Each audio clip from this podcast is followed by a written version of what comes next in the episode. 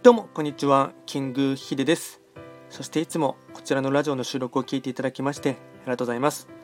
トレンド企画とはトレンドと企画を掛け合わせました造語でありまして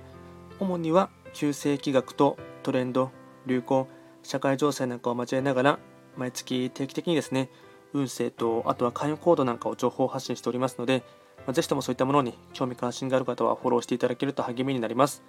で今回もですね、えっと、SNS っていうか、まあ、スタンド FM に関してのですね、まあ、近況というか、まあ、あの急に動き出してきたなっていうのがありまして、まあ、それをですね、まあ、おそらく配信している方はですねあのご存知の方が多いかと思いますが、まあ、昨日ですね、えっと、急にですねリリース、まあ、ニュースリリースがありまして大きい動きがありましたね、スタンド FM の方でですね、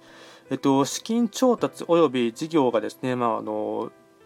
です。今後の、まあ、資金調達ができたということでして、えっと、10億円ですね、Z ベンチャーキャピタル株式会社っていうところのですね代表の方がですね堀真一郎さんという方がですね、えっと、10億円をですね資金調達のためにですね、えっと、支援してくれたということでして。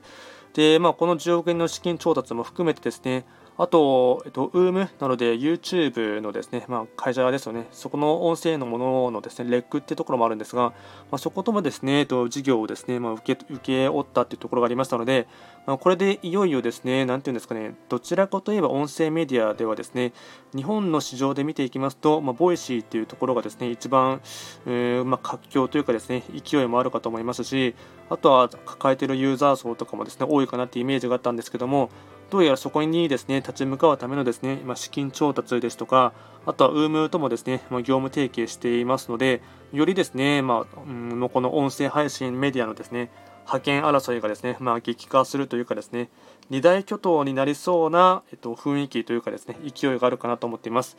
で、スタンド FM の方でもですね、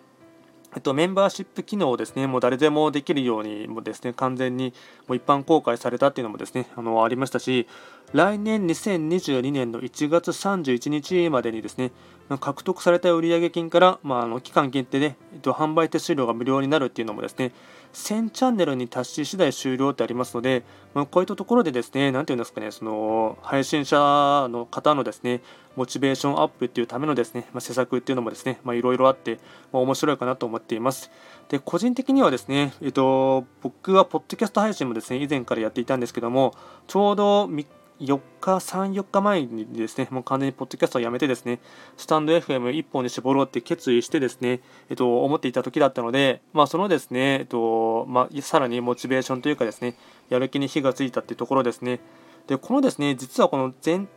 ベンチャーキャピタルのですね、えっと、取締役の方の堀真一郎さんって方は、もともと普通にですね、えっと、スタンド FM のですね、あの配信、一配信者だったらしいんですね。で、それ僕も昨日まで知らなくてですね、でそのまあニュースリリースがあってからですね、あの初めて知って、で、まあ、あの堀井慎一郎さんというふうにですね検索したらですね、チャンネルがありまして、まあ、どういったことをやっていたのか、話していたのかって言いますと、主にですね中国のですね、えっとまあ、IT 関係ですね、やはり今のですねその